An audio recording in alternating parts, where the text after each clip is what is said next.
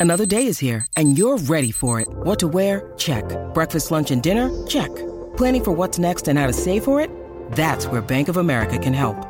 For your financial to-dos, Bank of America has experts ready to help get you closer to your goals. Get started at one of our local financial centers or 24-7 in our mobile banking app. Find a location near you at bankofamerica.com slash talk to us. What would you like the power to do? Mobile banking requires downloading the app and is only available for select devices. Message and data rates may apply. Bank of America and a member FDIC. Welcome to another episode of Jamming with Jason. Hey, uh, today I have my friend Jennifer Walter Waters with me, and uh, we're going to bring out the big dogs today. Ow, ow, ow, ow! Okay, not that great, but we're going to bring out. We're I'm sure we're going to be end up talking about dogs, um, as well as a lot of other stuff, because Jennifer is one of those people that just really has an amazing story and uh, you will be able to see and learn from her and her life and be able to apply that into your life as well. And so the fact that you're listening to this right now means there is something that you need to hear in this episode. So stay tuned as we roll that episode now. You are jamming with Jason Mefford, where you hear inspiring interviews with some amazing people. Some are famous, some may seem ordinary, and they are all doing extraordinary things to positively change the world. Sometimes it's just you and me having an intimate and authentic conversation about how you can change the world around you and rewrite the story of your life by being more authentic, accepting and loving yourself more, and spreading love to others. Since really, all you need is love. And what the world needs now is love, sweet love. We discuss all aspects of self improvement, growth, and so much more. Great content, insightful advice that's practical and helpful to anyone that listens. You're always eager to come back for more and share with your friends and family since you learn something in every episode. So sit back and enjoy the easy listening while you feel seen and heard in this informative, authentic, and entertaining podcast. Now, let's roll that beautiful podcast footage. All right, Jennifer. Hello, my friend from the frozen north. Hello. Uh. I need to come visit you and soak up all that sunshine. I know it's it's uh you know I'm down here in southern sunny California. You're up in in northern Upper Peninsula, Michigan, so it's starting to get a little bit cold up there. Uh, and literally, it is going to be like the frozen tundra for you probably in a few weeks. It is for for months and months. It's going to be just snow every day. Yeah, but it's it's it's uh you know I'm I'm thankful to have you you know to be talking with you because again you're one of those people that i've learned a lot from already and that i know a lot of people are going to learn a lot more from as well. But your story especially right? And so i th- i think it's you know because kind of joking about the frozen tundra but you haven't always been up in the frozen tundra right, right? why do I live in the frozen tundra? Why do you live in the frozen tundra? And there's there's a whole story, right, for for mm-hmm. how you kind of got there as well. So maybe just just give people kind of the the you know the thumbnail sketch of how you ended up there and then let's kind of dig in about some of the lessons that you've learned some of the lessons that you're still learning as well you know as you as you've gone through these different phases of your life really for kind of the last two three four years right? Yeah. Yeah. Um, thank you for having me by the way. It's so good to talk to you. Um, we could talk about dogs for days so i'm just going to warn you about that now. You're going to have and to we're going to get there. we're going to get start there. talking about dogs. Yep. But the dogs do have to do with you know why i live in northernmost upper peninsula of Michigan. Some people probably have to look that up. What is there's an upper peninsula of Michigan? They, you know, most people don't even know that, but um, I have lived in Chicago. I've lived on the East Coast, uh, most recently in Grand Rapids, Michigan, for the last 16 years. And my life really hit a uh, stopping point kind of when my son turned 18, my youngest son. I have two kids. Um, and something just dramatically shifted as soon as he turned 18. And it became clear that I didn't need to keep living life the same way that I'd always lived it, which was very much, you know, in the rat race, kind of, in the, you know, corporate climb, in the busyness. Um, I did everything for my kids. I showed up for all the events. We were constantly busy. There was never any downtime. Um, you know, I, I never really had much time to myself. It was very much focused on the family and just keeping that moving. And um, it just was very, very busy. And as my son turned 18, and I realized that both my kids were now adults, they were responsible for themselves, something shifted and it just became clear that it was time for a new life. And I actually clearly heard that in my mind it's time for a new life. And what started to happen, it, it this wasn't something that I logically thought of. This was signs that started happening, shifts that started happening, things that started falling into place for me. Um, what started happening is that I became more and more directed toward nature. And it became very important to me. For that all that busyness in my life, I had become very disconnected from nature. And what I started to realize was that nature was the place where I felt the best, where I could reconnect to myself finally after so many years of being somebody else's employee, being a mom, you know, being a wife for most of that time, um, being a neighbor, being, you know, a family member. I got to reconnect to myself and who I really was when I was in nature, when I got to slow down, when I got to, you know, just feel the sun on my face and the wind on my skin. Um, so I kind of um, was given this crazy idea that what I really wanted was wild nature outside my door. Um, I really asked myself, I really sat down and asked myself, what is it that I truly want? If my life is shifting this dramatically now, where it's like this stopping point, um, where you know before I was raising kids and now I'm not really they're adults. What is it that I really want? And what came through was wild nature outside my door. And I started to look for a new place to live. And I really was drawn to the Keweenaw Peninsula of the Upper Peninsula of Michigan. And I can't, like I said, it's not logical it's a very different culture here. It's um, not as many resources. It's not a place where I grew up, and I I had even not even visited it. Um, but I kept being drawn to the land, and it was so strong that I couldn't not do it. I couldn't not make this move. And what happened is once I finally realized that I was being drawn to this land and that it was because I wanted wild nature outside my door and that I trusted whatever this call was, I trusted that I could at least try it out because nature had started to become so important to me and, and had helped me recenter so much. When that happened, when I finally just kind of surrendered to that, the perfect house fell into place.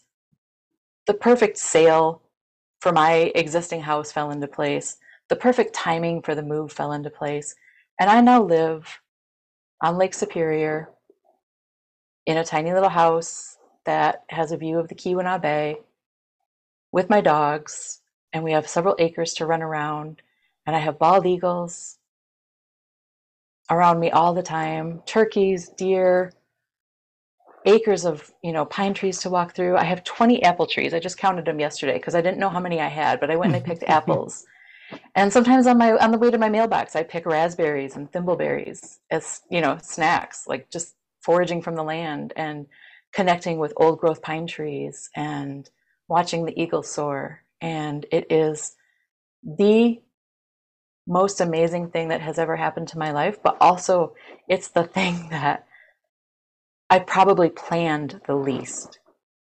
Hmm. I allowed it to happen. And it became the truest most wonderful thing that you know has ever happened in my life.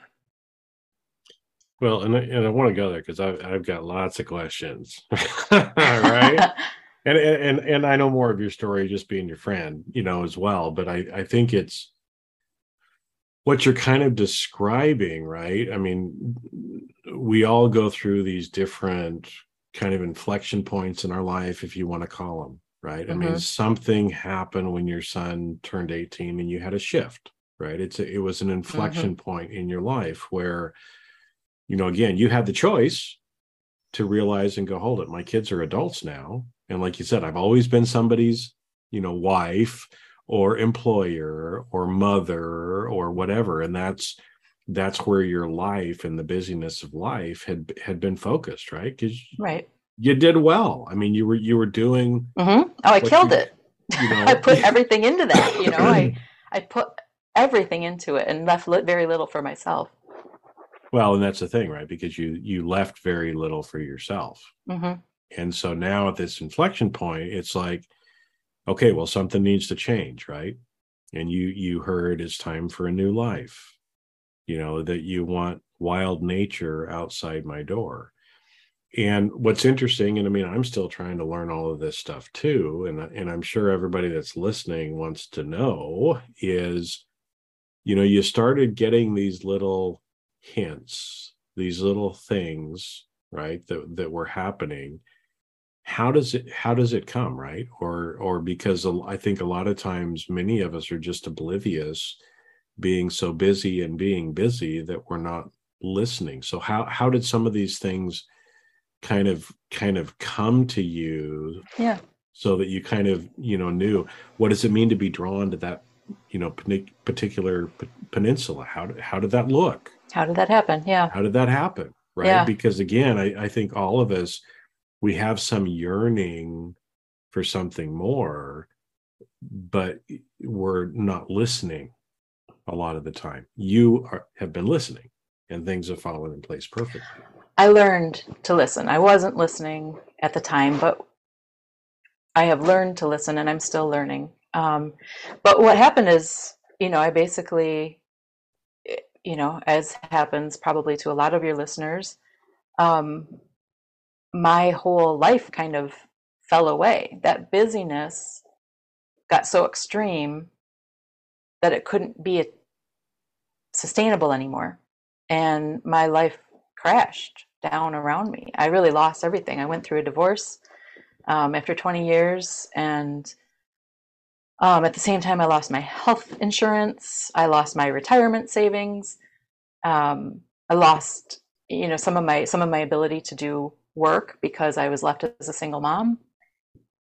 Um, lost a lot of my friends, lost my identity as you know a wife and as a mother. Um, so kind of all those things happened at the same time, and it really just you know that's a kind of a rock bottom moment where it's like I just lost all of this. I lost my future. I lost my future vision of who I was going to be because you kind of plan that with your spouse and you kind of know where you you know you know where you're headed together but then when you don't have that anymore you need to create a new future. I didn't even have a future that i knew that i wanted to look forward to. And in fact it got to i think a real, a real turning point was one of my friends asked me you know as i was going through this what makes you happy? What is it that you enjoy doing? And i didn't have an answer for her because i didn't know myself outside of a wife a mother a daughter, you know, a coordinator of all the sports events. Mm-hmm. You know, I, I didn't know myself outside of that. And I literally didn't know who I was. And so, in that, when you kind of, you know, for me, that was rock bottom. And what I turned to instinctively, partly it, it wasn't a knowing, it was partly because I had become so scared of people um, I just had so much anxiety around people. I didn't know who I was and I didn't know what they were thinking of me and I was I was going through all this loss. And so I really felt very judged by a lot of people. And so I started to retreat. I started to retreat to nature. That was where I headed. So mm. I didn't hear a call. I didn't choose that. To me that was the safest escape route. So I would drive maybe 30 minutes before I could find a trail where I could walk my dogs and just be alone and just, you know, try and figure out who I was. And that was that was the only time where my mind was quiet. Um, I was with my dogs, and every single time I went out on a walk with my dogs, where there were no people around, I found that I was happier. So that's how it started. And as I realized that I was happier every time I went out in nature, I started to do more of that. I started to look into it. I, I wanted to know why am I happier in nature? I actually became very obsessed. I think because I think one of the greatest things ever is that I lost my health insurance. And that sounds very scary. I know a lot of people around me were scared for me, but because I didn't have health insurance, I had to figure out ways to keep myself healthy and happy without prescriptions. And I think that is the best thing that ever happened to me because I started paying attention to what made me feel good. And going out in nature made me feel good. But then I wanted to know why. Why does it make me feel good? And so I researched it. I actually became very obsessed about knowing how to prevent depression, you know, recover from grief, um, stop, slow the aging process. How could I, what natural things could I do to stay happier and healthier? And so that actually, without me planning it, those circumstances, that rock bottom moment actually shifted the course of my life because I tapped into something that dramatically changed me, that dramatically improved me. And along the way, and this is where the dogs come in, it did the same for my dogs. So as I was retreating to nature to feel happier and healthier, I noticed that my dogs were also getting a lot of the same benefit. So that is where that call to nature started.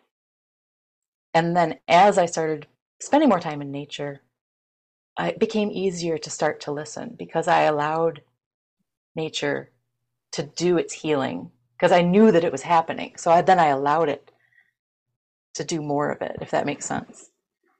Yeah, it does. Well, and it's and it's interesting um, because I, I I hadn't realized or I didn't know about the the healthcare issue, you know, as well. And so if you if you you know again i'm just i'm just stepping back looking looking as an observer right is that you know you you talked about you know giving everything to your kids and your marriage and all the stuff that was going on you'd kind of numbed yourself to yourself because mm-hmm. you're so busy doing all of that stuff mm-hmm. there were some healthcare issues you were taking some prescriptions those prescriptions were kind of numbing yourself probably as well right? And so the thing is you did you didn't realize you know all of that stuff was going on and that you were you know kind of numbing yourself and detaching from yourself and had been detached from nature until everything got pulled out from underneath you and you were forced then to find a different way right. right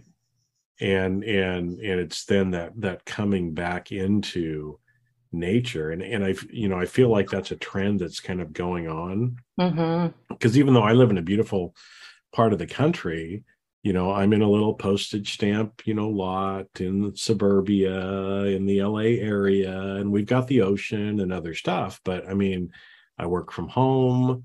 I do sit out in our back patio but i'm not really in nature right kind of like like what you were talking about as much of you know starting to go for some hikes or spending some more time outside and trying to actually reconnect with nature itself.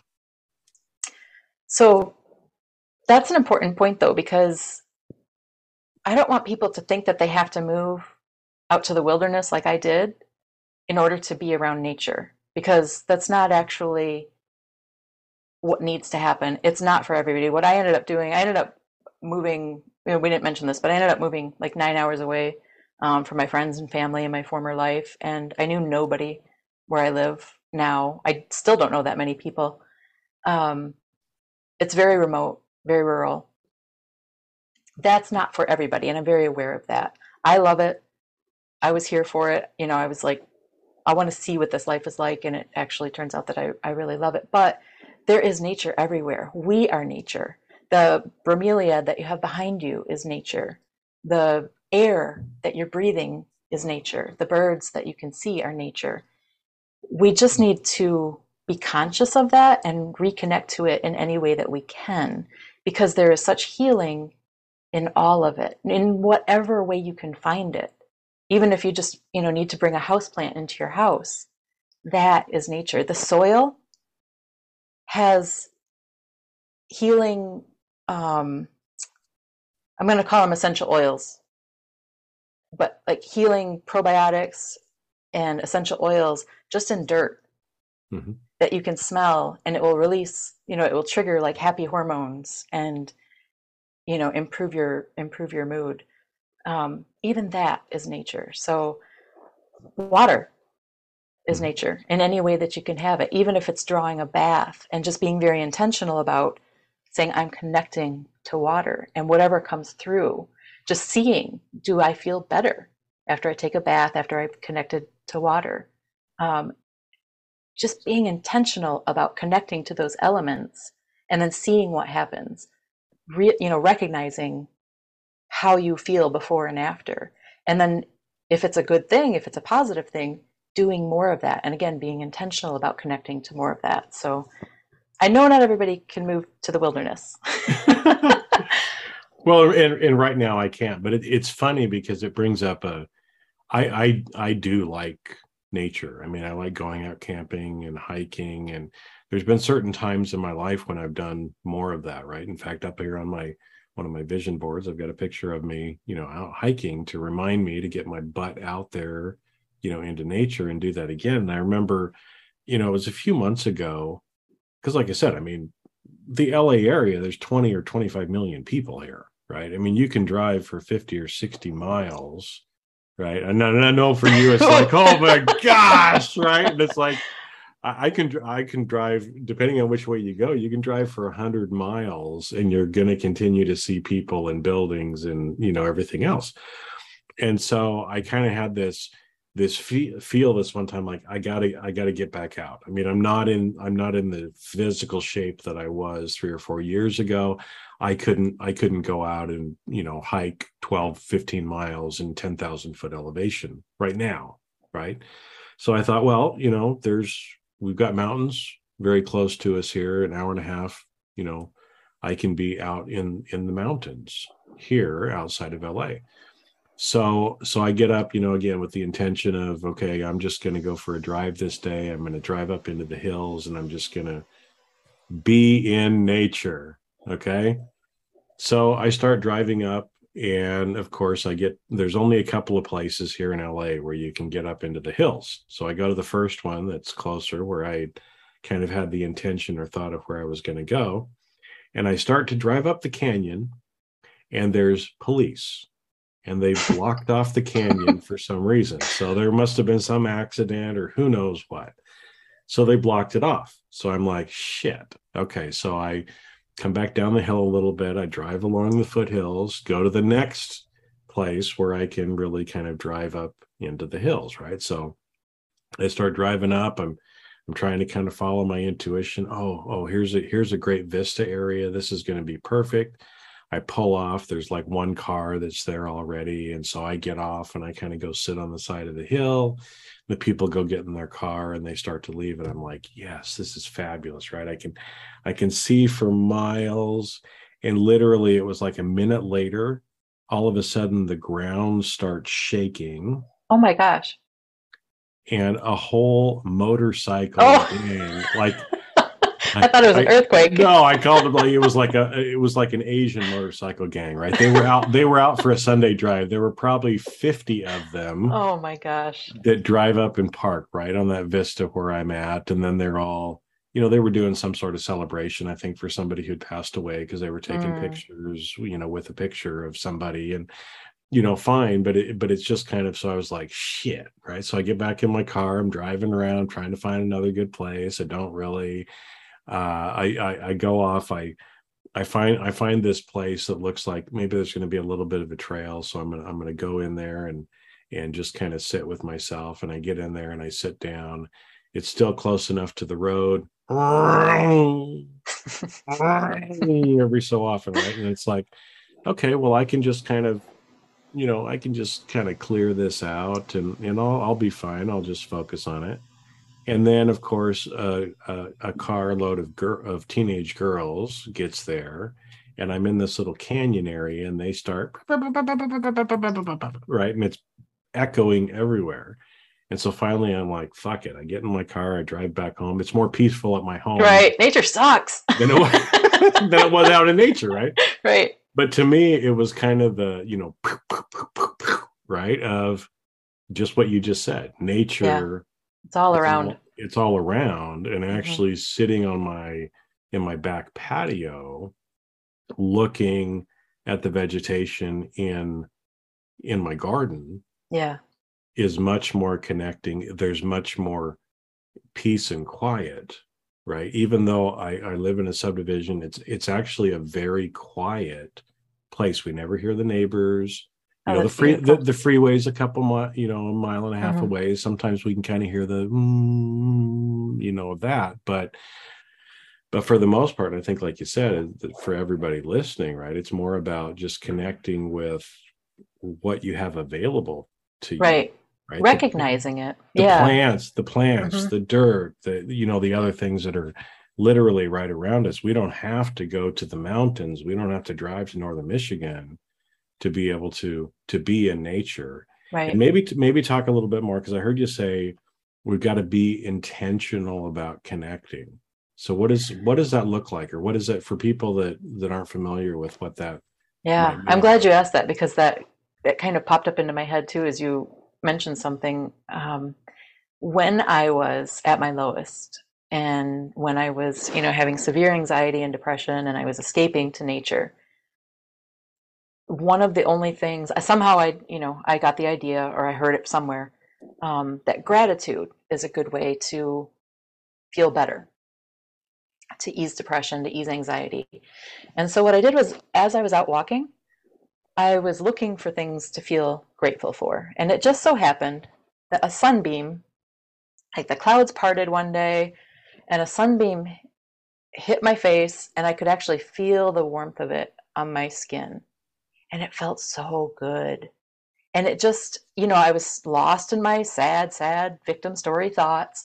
But the sunbeam actually kind of broke me out of it. And I was like, oh, that feels so good. I actually felt like I was being touched by the sun. No, this wasn't a mystical experience or anything. This was literally just the sun hitting my face. But I think I was so rock bottom at that point, and it just felt so good that it it snapped me out of something.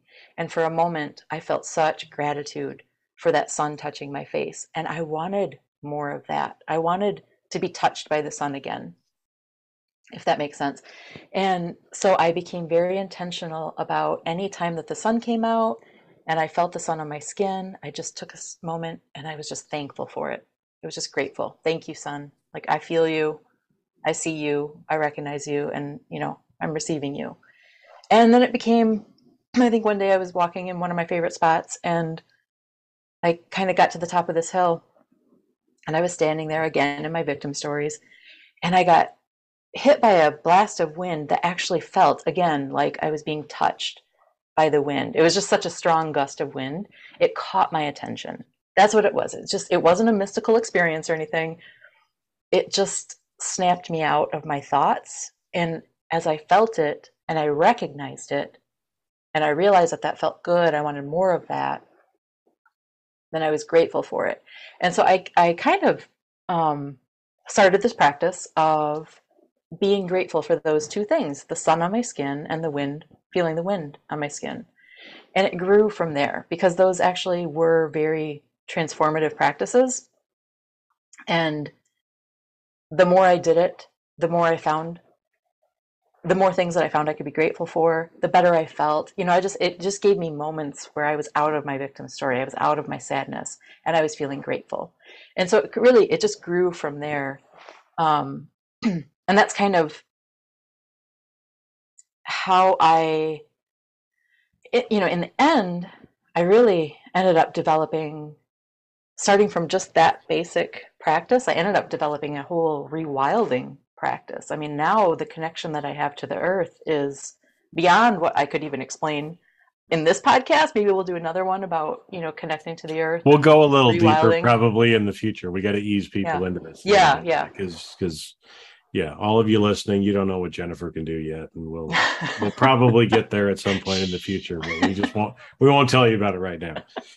But but so so so you use the term rewilding, right? Mm-hmm. Which which again is probably a term that people haven't haven't heard about. What do you what do you mean mm-hmm. by that? Rewilding. So rewilding. So there are different concepts of rewilding, but one involves like bringing animals back to their natural habitat. That's not what I'm talking about. What I'm talking about is humans reconnecting to the earth, to the cycles of the season, to the cycles of the day, to the sun, to the to the water, to the gratitude for the like the garden that you have, to giving gratitude for those plants that are growing and nourishing you, um, to knowing where your food comes from. We just within a few decades, really, um, you know, a couple generations have become so disconnected to the earth that we don't know where our food comes from. We don't consciously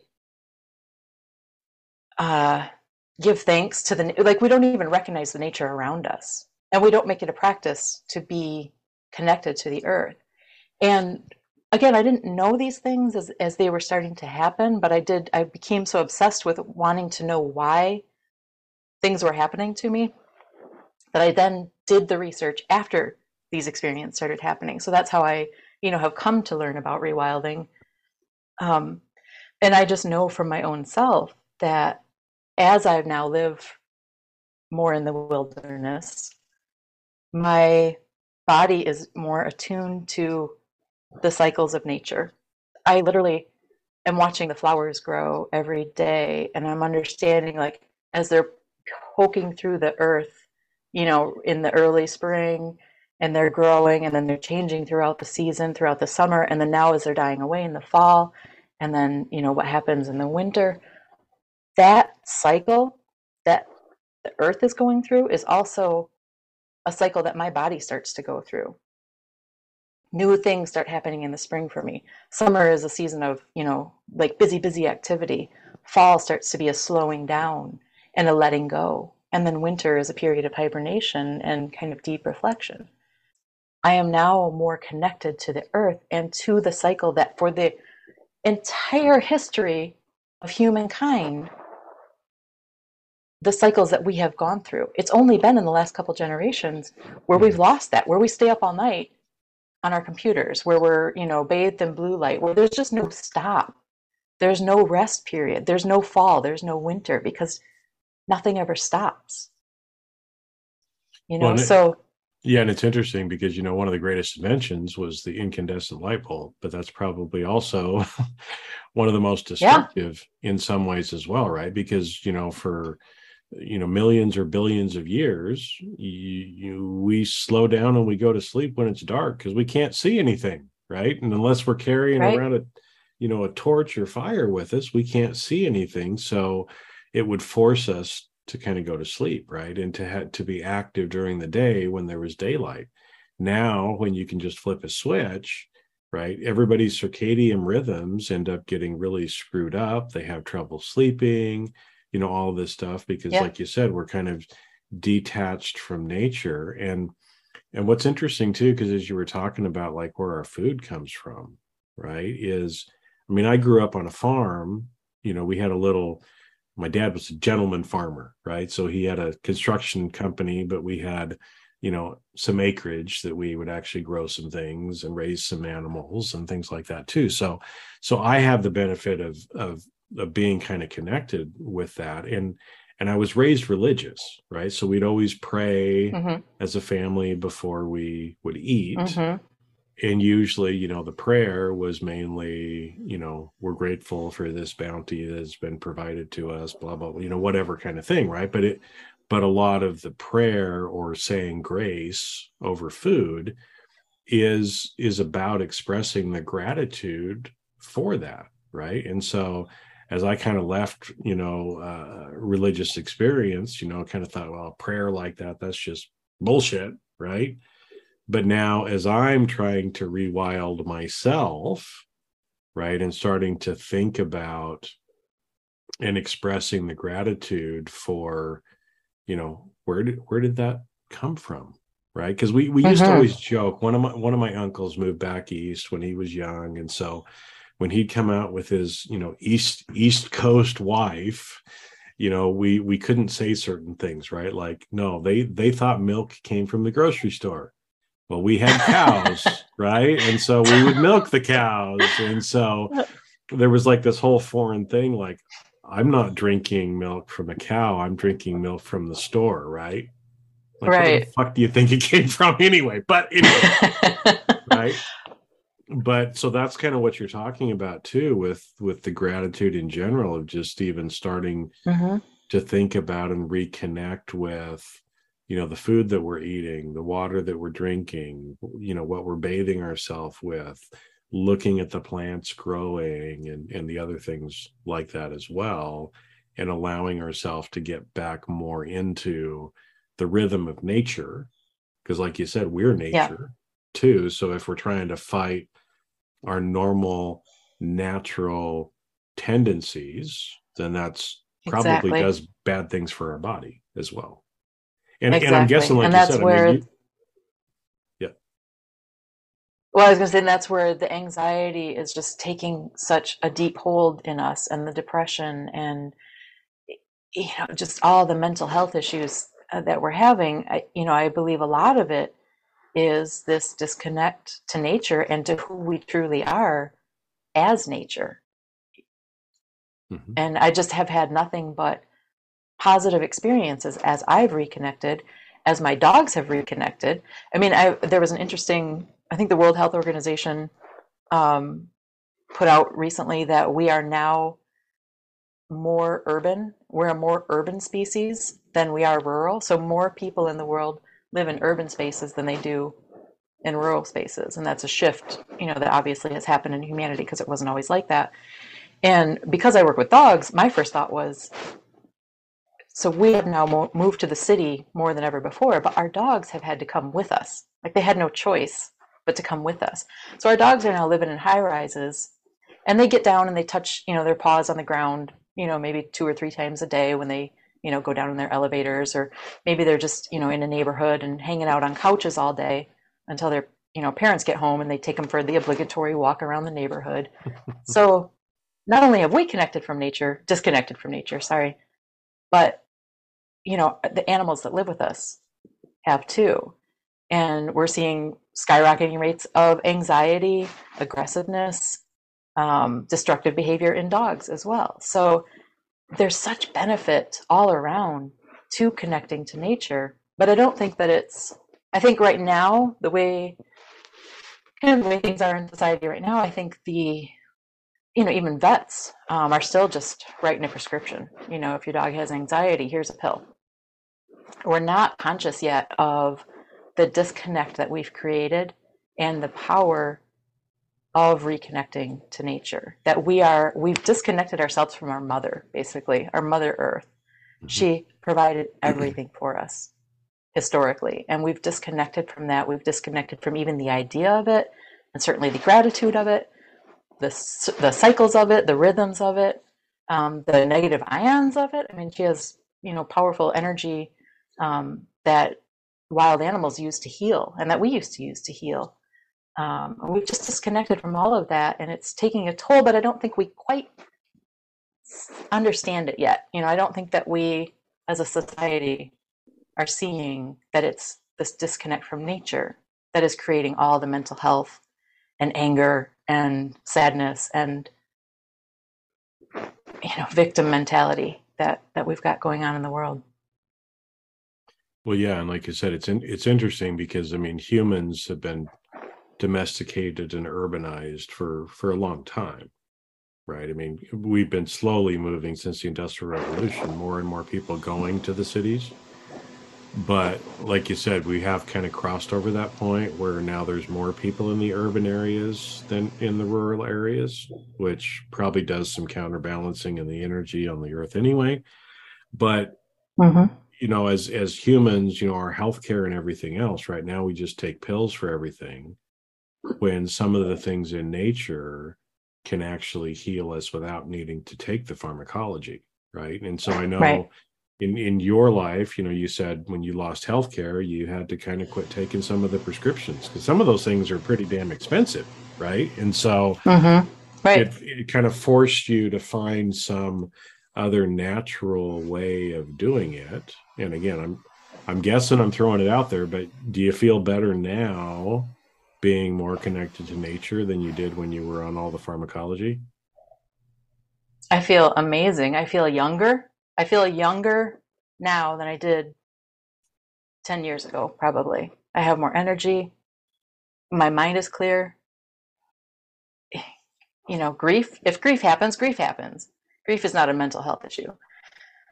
I know how to work my way through it. You know, I know the things that will help me, you know, bounce back. Depression, not an issue. Anxiety, I used to have such severe anxiety attacks when I was around people. Um, you know, I just don't experience any of that anymore. And I, but I know now where my medicine comes from. Mm-hmm. You know, I, it's not from a prescription pad if I needed, I'm not saying that nobody should go to the doctor. If I needed medical help, I would I would get that first. But I haven't needed medical assistance in the last seven years um, because I've I know where my medicine has you know come from. I know where to turn. Yeah. Well, and I think it's you know because you made reference to to the the effect on your dog, and so let's start talking about dogs too, because I know this is a big yeah big big passion. we ended up you. talking about nature, but well, well, but but dogs are nature too, right? And and I think to yeah. to me again, this is what's one of the I I've just heard anecdotally, so I don't have the science or data to to back it up, but you you might right because you know a lot about dogs, but especially with you know like you said more of us moving urban um and especially with the pandemic and more people working from home mm-hmm. us being locked away for that period of time when we were really isolated a lot of people got dogs right? A yes. lot of people got dogs. Our our son-in-law and daughter-in-law they, or son and daughter-in-law they got a dog right during during that time. And and so so let's let's you know now we're starting to incorporate you know whether you realize it or not having a dog having a cat having you know some sort of a pet or animal in the house is also nature right?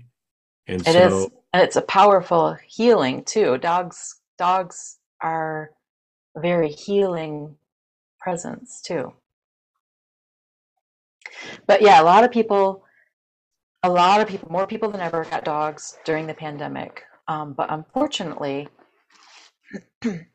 because what those dogs are experiencing, a lot of them, is a lack of socialization.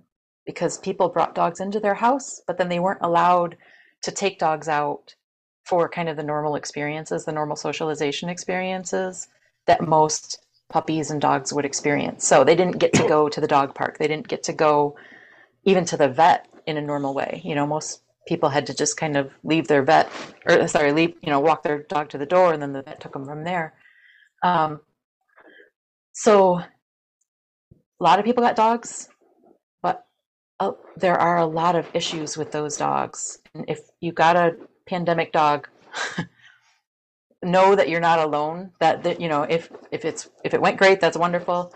But if you are struggling with your dog's behavior anxiety uh, lack of socialization you're definitely not alone because this is a huge trend that we're seeing um, you know in the pet industry now is that people are really struggling with the behavior of their dogs. And a lot of it is because of that lack of socialization that lack of access to just you know getting outside um, hmm. spending so much time inside and not being able to access trainers, not being able to access each other, you know, and say, hey, what's going on with my dog? Um, and also, I mean, I think really the key thing is the increased anxiety in ourselves, the increased depression in ourselves. Our dogs pick up on that.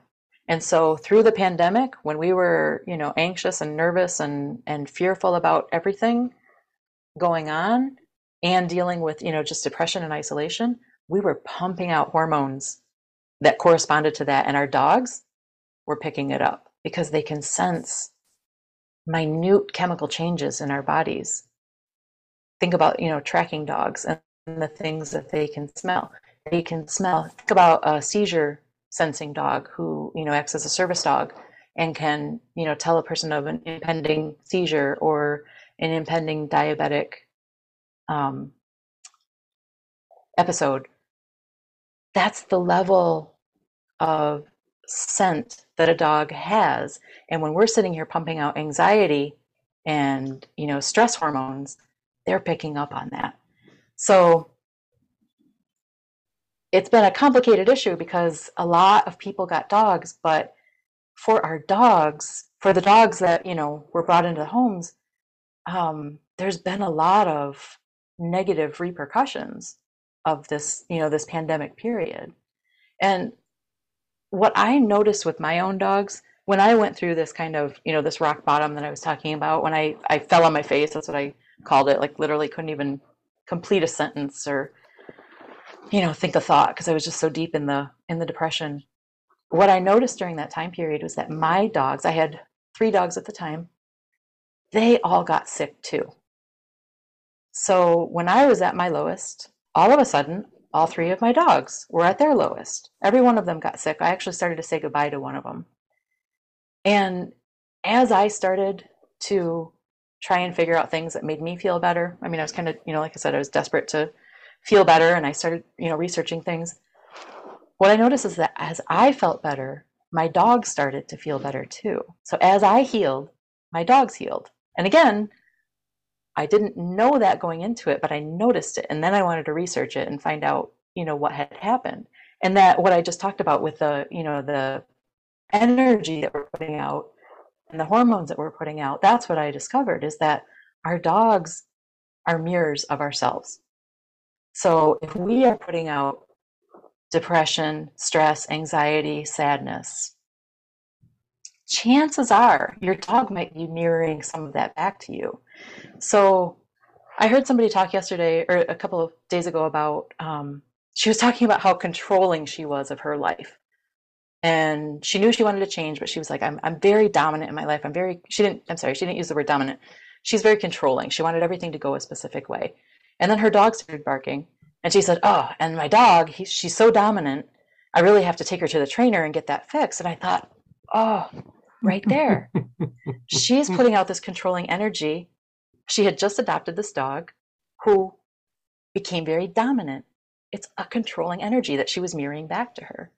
And so, so often, a lot of the issues that our dogs are having, if we could sit and look at the issues that we're having, it could be a two for one fix. If your dog is mirroring back to you the issue that you're dealing with.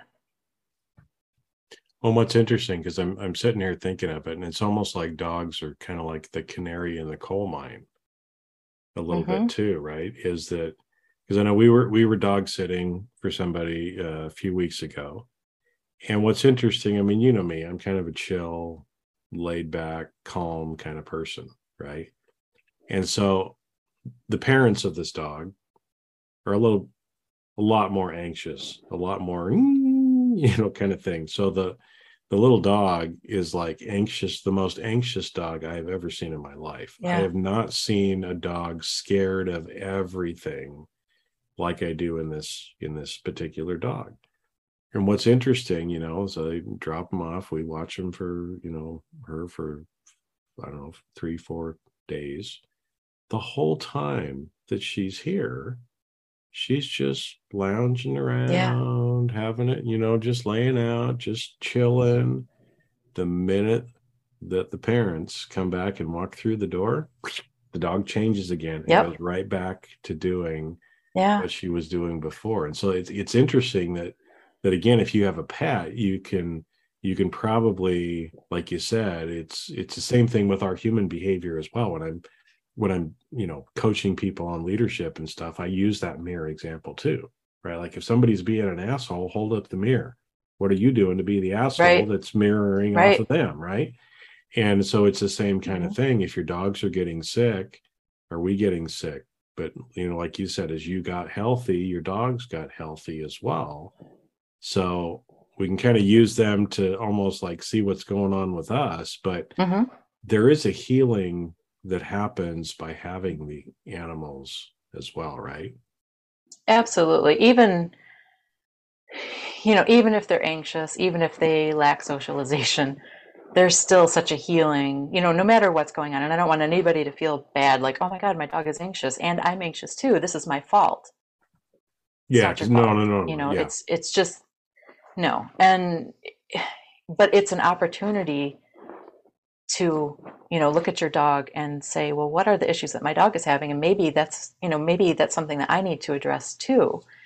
Um, but even in that, no matter what, there's such healing presence presences, I really feel like, um, you know, again, going back to my lowest point, um, I, I really, you know, through the divorce, um, my ex husband had actually, like, purposely tried to make me feel unlovable. Like, he wanted to make me feel not good enough because it made him feel better about himself.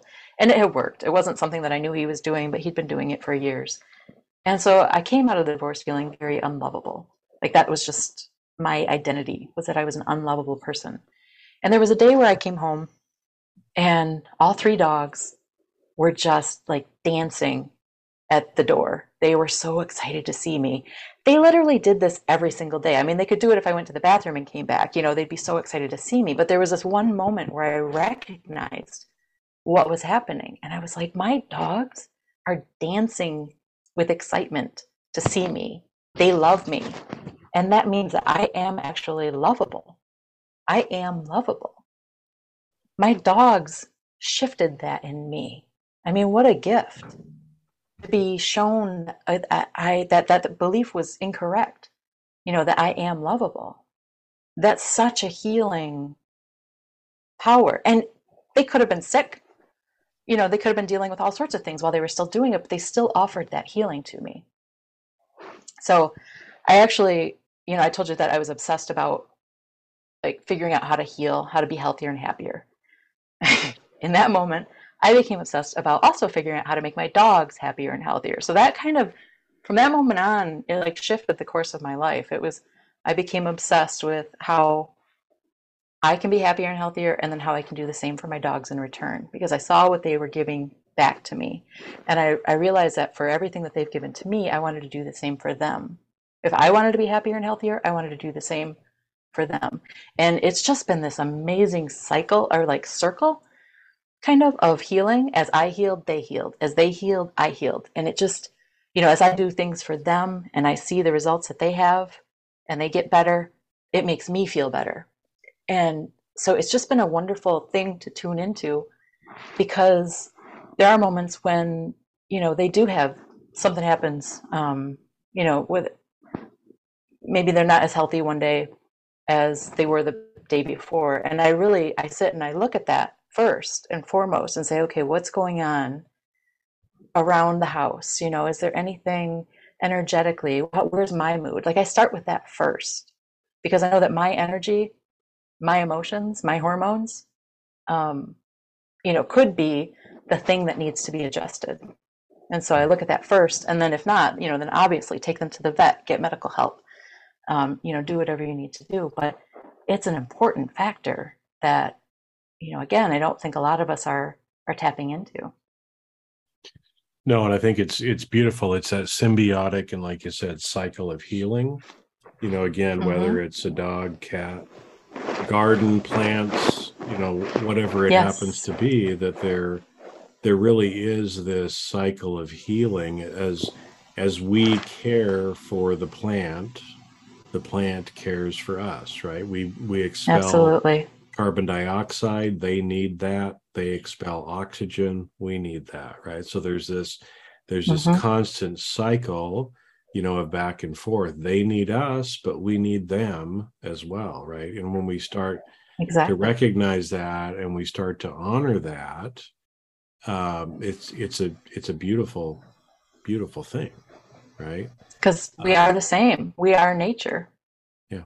You know? We are nature. We we are no different than the plants and the animals Well, and so I know you've got, you know, I know you kind of have already written like an ebook and you're looking at doing something that's a little bit bigger from a book perspective too. But um, you know, for some of the people that are that are listening too, I mean, they they probably have been able to read in between the lines. But as we kind of wrap up, you know, for today, would love to leave people with, you know, one or two ideas of, you know, something that they can practically do to help them connect more either with their dog or with nature in general. Um so what what what would you yeah. tell people? So two ideas that come to mind. So the ebook that i wrote art is literally explaining exactly that. So if anybody is interested and wants to check that out uh, we'll leave you know information on that. But um, you know, two of the easiest places to start, I think, are one is mindfulness. Mm-hmm. So what I started doing was um, being more mindful around my dogs, not meditating, but just being mindful of them. So a mindfulness walk is a great start. So as you're walking your dog, just be mindful of your dog, not of everything else that's going around, not of your phone, not of even how you feel, just be mindful of your dog and watch your dog's behavior. Watch when they want to stop and smell something. Let go of the idea that you have to hit a certain time limit or you have to, you know, reach, you know, reach a certain distance. Let go of that. See where your dog wants to go. And just be present with your dog and just be open to kind of observing your dog in a way that you maybe have never observed them before and seeing what happens, seeing what comes up, seeing what you, you know, what ahas happen and taking note of those, you know, recognizing them. And then that might lead you down a path of wanting to observe more and understand more because you might see some behaviors in your dog that you never noticed before because you weren't being mindful of them because we had this preconceived notion of what a dog walk should be, you know? So a mindfulness walk is a great place to start. Um, I also would recommend um, let's do it. I'm going to recommend earthing um, okay. or grounding, which is, you know, I I said before that wild animals don't need prescriptions. Wild animals don't, you know, suffer from anxiety like our dogs do. You know, wolves aren't running around with anxiety and, um, you know, depression, and they're not needing pills from their vets.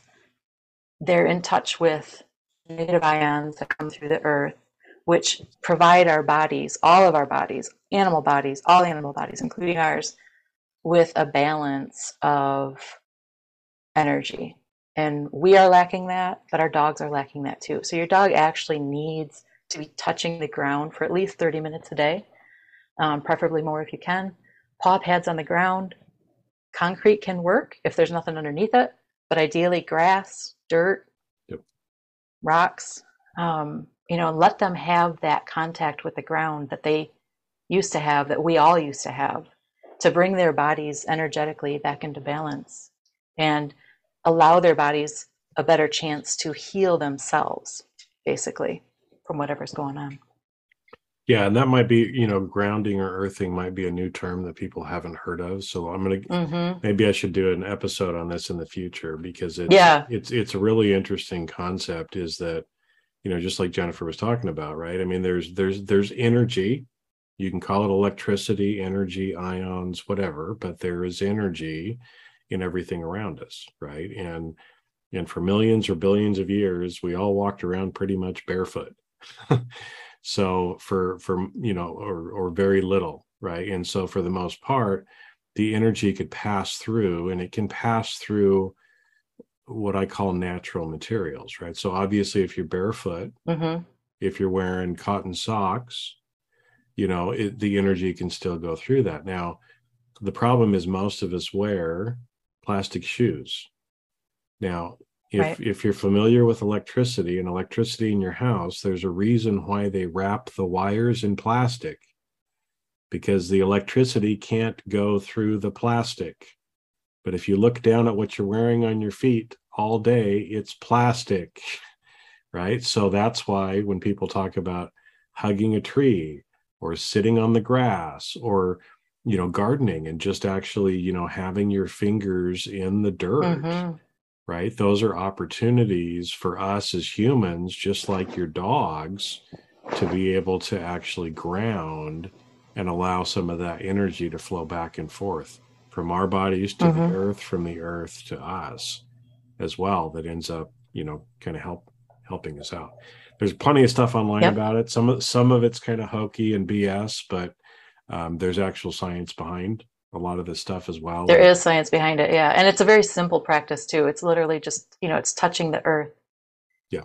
And you know for 30 minutes if you can, more if you can make it, but even you know just even putting toes in the water, um, it's just a simple practice that will create a better energy flow in your body and in your dog's body, and it's it's really essential for all of our bodies to have that. So it's a very simple practice, but there's definitely science behind it. There's more you can go into it. Um, but just, you know, taking that time to make sure that your dogs have paws on the ground, uh, you know, for as much time as they can a day. Well, like you said, 30 minutes, probably a good, uh, good ballpark. It's a good place to start. Great place to start. Yeah. Good place to start. But any, anything is better. Because we all, anything. exactly, exactly. I love that idea that um, baby steps. You know, nothing that I ever did in this whole journey was perfect, but I just took tiny little baby steps and I just kept adding on, you know. And in the times where I thought that I did have to be perfect with it, um, I held myself back for months and years. Uh, dog food is a good example. That's a whole other episode. But, mm-hmm. um, you know, I held myself back from even taking the tiniest step, but even the tiniest step always made an improvement. So that's where I live from now is, you know, baby steps, just as much as you can do and don't be don't need to be an expert, don't need to be perfect at it. But even if you can, you know, get your dog outside for a little bit more and you go with them, you probably both So win-win, right? You it. get the you get the 30 minute walk, win-win, 30 minute minute walk yep. as well, right? So yeah. Yep. Well, healing all around. This has been great, Jennifer, and and I know you know you made reference, and we'll make sure and add in the show notes that uh, I think you call it the five ways to make your dog healthier and happier, so people yep. can can find that. How's how's the best place for people to reach out to you? I know we'll put the the exact uh, in the show notes, but if if people are like, man, because I will tell you, everybody who's listening, Jennifer knows about dogs. She knows more about dogs than anybody that I know, right? And so, um, if you're interested, uh, you got lots of stuff out there too. But how, how how's the best place for people to to to reach out to you? Thank you. Yeah, it's at dogkind.com. It's like humankind, but dogkind. That's what we're all about. And on Facebook and Instagram, I'm at I am dogkind. I am dogkind. All right. Got it. So we can put it in the notes there. But thank you my friend, for coming on. Thank you. There's lots of other stuff that we can be talking about too, but uh, I feel like we could talk for days. Yeah. Oh yeah, we can talk. We can talk for days. I know we can talk for days. Actually. yeah, I literally know we can. Um, yeah. Any any any final things that you want to want to leave with people before we sign off for the day? No, I just um, you know, again, just any little step that you can take, and to get out in nature or to see your dog mindfully or to to recognize that energy that's flowing between the two of you um, i think will be a step toward making a better life for both of you. Because they're just so we're so intricately intertwined with our dogs um, in, in a way that no other animal does with us. So you know any little step can be a great step in the right direction. Perfect. Perfect. Perfect. Perfect. Well, thank you. Thank you. Thank you. And I'm sure. Like thank said, you. We've got lots of other stuff to talk about. So I'm sure we'll have you back as well. So sounds good. Everybody go out this week, do what you can to, uh, you know, just start trying to connect a little bit more to nature. Any little step um, will make a difference. And, you know, again, not everybody's the same. Some people are drawn to dogs, some people are drawn to cats, some people are drawn to gardening, some people are drawn to whatever, right? Swimming. But just start trying some little things and see, just like Jennifer did in her her, her example, right? Hey, this actually makes me feel good. I'm going to do a little more of that, right? So find those things that make you feel a little bit better and just start doing a little bit more of those and just keep getting feeling better and better and better and better. And that's a wrap. Thanks for listening. The fact that you listened to this entire episode means you got value and others will too. Do me a favor and leave a five star review with comments and then share with others. You can also check out all of my videos on my YouTube channel and my website, jasonmefford.com. This podcast is primarily for education and commentary and does not represent professional advice. Views and opinions expressed on this show are that of the individuals and not of their respective organizations.